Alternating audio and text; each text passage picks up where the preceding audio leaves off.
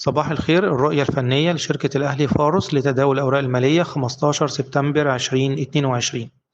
اليومين اللي فاتوا كنا بنتكلم على إن مؤشر EGX 30 ما قدرش يأكد اختراق مستوى ال 10 390 وغالبا هيحصل false break فعلا الجلسة بتاعت امبارح أكدت وجهة النظر ديت وحصل تراجعات وعمليات جني أرباح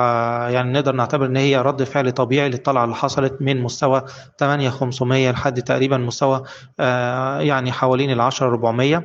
آه ال index امبارح تراجع قفل قرب ال low بتاع الجلسة. عندنا دلوقتي أقرب مستوى دعم حوالين ال 10 170 آه لو حصل تماسك وارتداد من هنا هنروح نجرب تاني على منطقة ال 10 370 10 آه 400 65 لكن لو استمرت الضغوط البيعيه ديت هيبقى عندنا مستوى الدعم اللي بعد كده عند 9900 اللي هو أقل مستوى تم تسجيله آه الأسبوع اللي فات. التراجعات ديت يعني بلاش نطلعها بره إطار إن هي تصحيح طبيعي للطلعة اللي عملها قبل كده الإندكس والمفروض إن خلال التراجعات ديت هيبقى في فرص كويسة لإعادة آه الشراء بس لما الأسهم تختبر مستويات الدعم بتاعتها وتنجح في اختبارات مستوى الدعم. شكرا. إيضاح الشركة غير مسؤولة عن أي قرارات استثمارية يتم اتخاذها بناء عن هذا التسجيل.